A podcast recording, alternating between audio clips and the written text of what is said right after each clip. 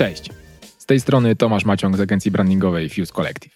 To jest podcast Creative Sparks, w którym rozmawiam z ciekawymi ludźmi ze świata agencji marketingowych, kreatywnych i strategicznych oraz dzielę się swoimi doświadczeniami związanymi z rozwojem i budowaniem agencji.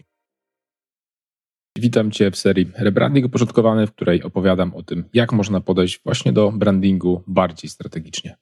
Seria Rebranding uporządkowany poza wersją audio ma również bardziej rozbudowane odcinki w wersji wideo, w której dzielę się większą ilością przykładów oraz pokazuję wewnętrzne procesy oraz narzędzia, których używamy na różnych etapach procesu rebrandingu.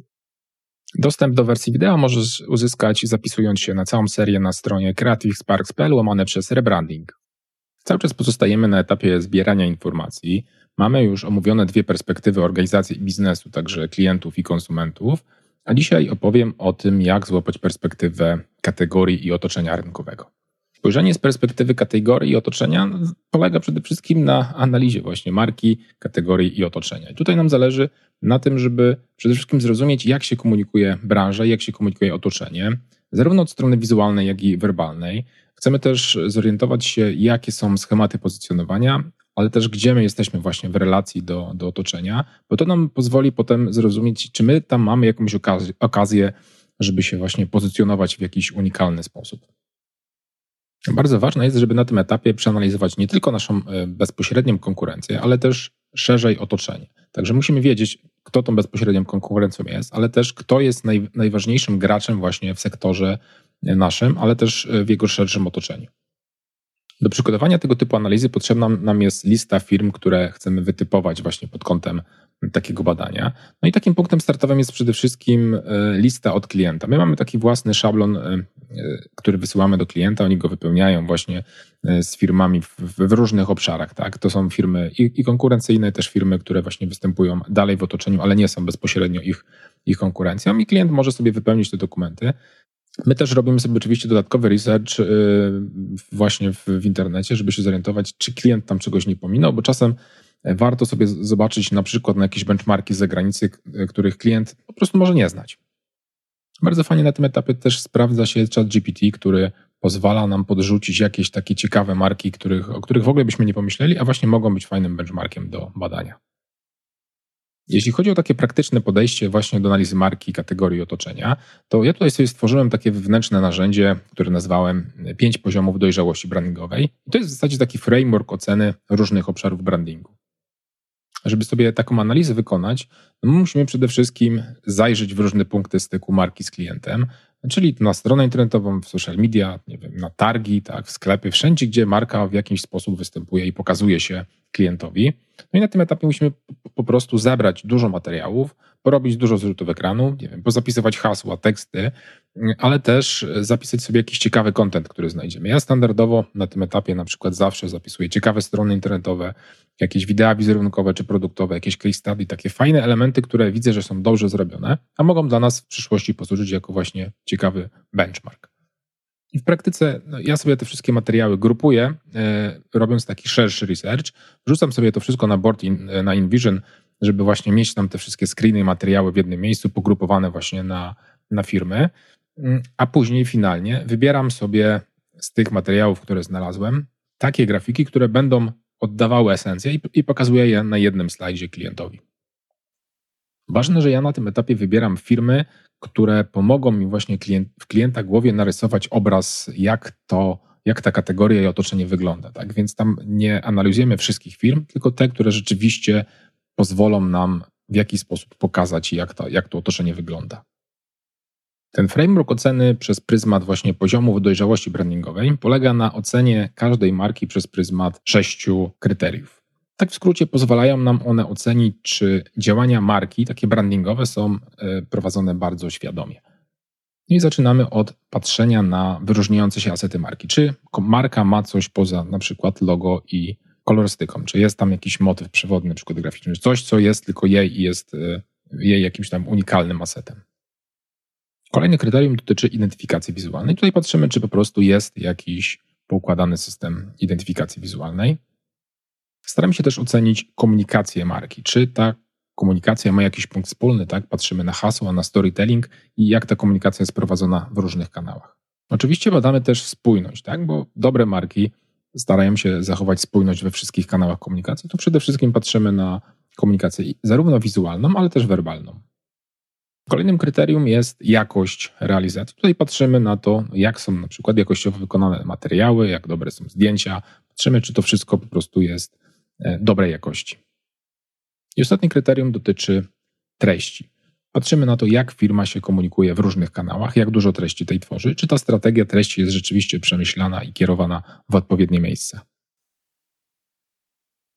W praktyce podczas prezentacji wyników takiej analizy staram się na jednym screenie pokazać właśnie esencję wizualną tego, jak się marka komunikuje, plus do tego pokazuję tam właśnie wszystkie te 6 kryteriów, które są ocenione w skali od 1 do 3. Ja tutaj używam gwiazdek, także każda z tych marek po prostu punktuje w zależności od tego, jak dobrze się komunikuje w każdym z tych kryterium. Do tego dodaję też jakiś swój osobisty komentarz związany z tym, jak ta firma wygląda. No i w praktyce my tych firm analizujemy tak średnio około 20, żeby to nam pozwoliło stworzyć właśnie jakiś taki szerokie spektrum tego, jak się komunikuje ich konkurencja, ale też jak się komunikują firmy w otoczeniu. Przy okazji patrzymy też na przykład na to, jak się firmy komunikują w mediach społecznościowych, żeby zobaczyć, czy mamy tam jakiś sposób na to, żeby się ciekawie zaprezentować. Wartością takiej dogłębnej analizy jest to, że my na podstawie niej możemy wyciągać potem dodatkowe wnioski. Jednym z takich ciekawych narzędzi jest to, że staram się wyłapać podczas takiej analizy metody przewodnie, które się pojawiają w komunikacji wizualnej. Tak? Czyli przede wszystkim staram się zrozumieć, jakiej stylistyki, jakich środków przekazu używa branża. Tak? Jakie schematy się często powtarzają, czego jest dużo, a czego jest mało na przykład w danej branży.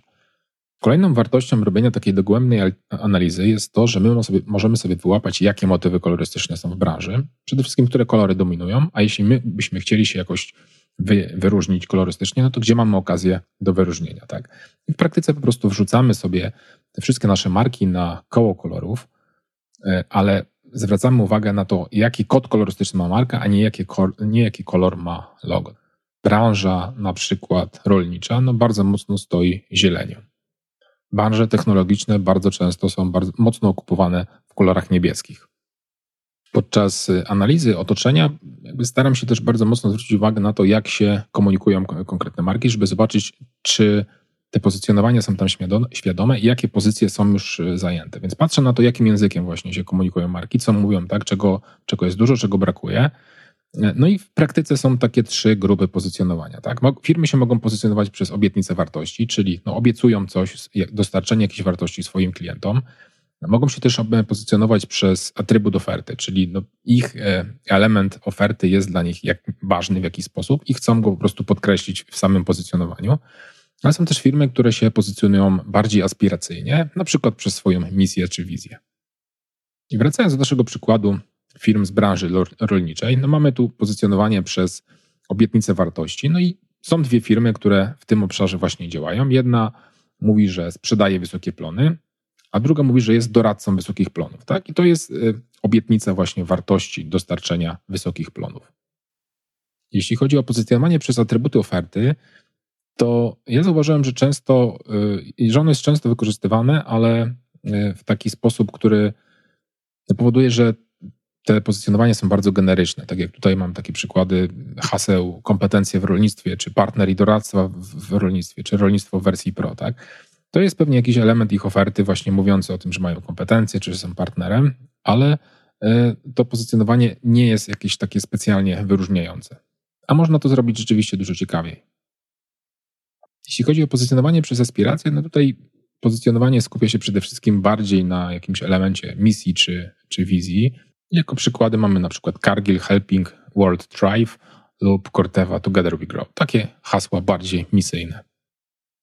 Dzięki temu, że zrobiliśmy sobie właśnie taką szerszą analizę różnych czynników, jak się te firmy komunikują, to możemy sobie zobaczyć, jak my wypadamy w relacji do otoczenia. Tak? Przede wszystkim możemy stworzyć matryce pozycjonowania, które pozwolą nam zrozumieć właśnie, na jakim poziomie dojrzałości my jesteśmy w stosunku do naszego otoczenia, ale też możemy sprawdzić, jak my się pozycjonujemy względem jakichś ważnych cech czy atrybutów, które są istotne w danej kategorii.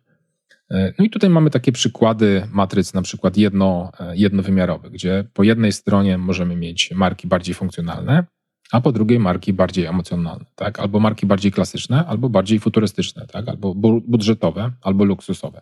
I takich kryteriów możemy sobie ustalić kilka i na podstawie nich właśnie stworzyć matrycę pozycjonowania, że pokazując, po której stronie my aktualnie jesteśmy, a po której chcielibyśmy być, i to jest takie fajne narzędzie do rozmowy właśnie z klientem.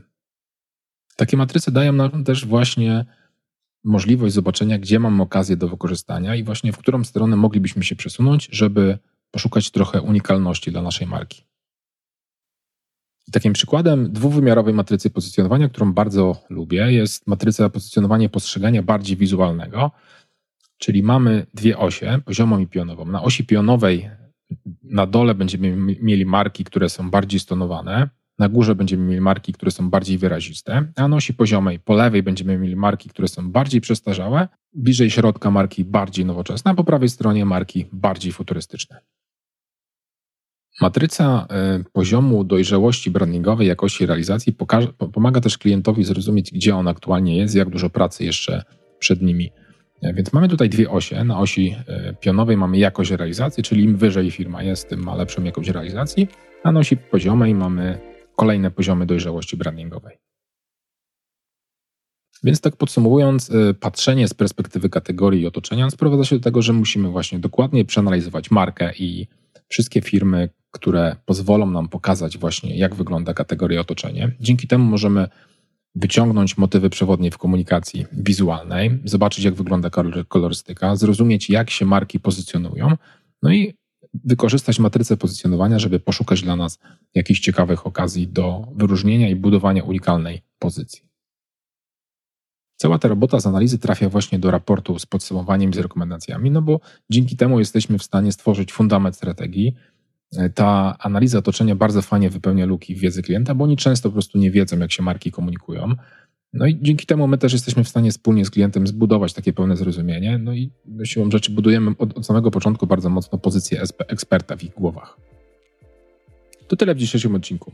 Ja pozwolę sobie na odrobinę autopromocji, bo Creative Sparks poza podcastem to również newsletter i blog, gdzie udostępniam darmowe narzędzia, z których sam na co dzień korzystam w swojej agencji.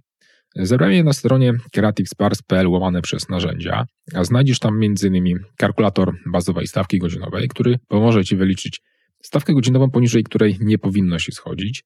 Jest tam też przewodnik dla kreatywnych po content marketingu, który pokazuje case study, jak my w agencji doszliśmy do około 200 zapytań rocznie właśnie dzięki content marketingowi. No i jest też mój poprzedni szablon umowy ramowej z przeniesieniem praw autorskich.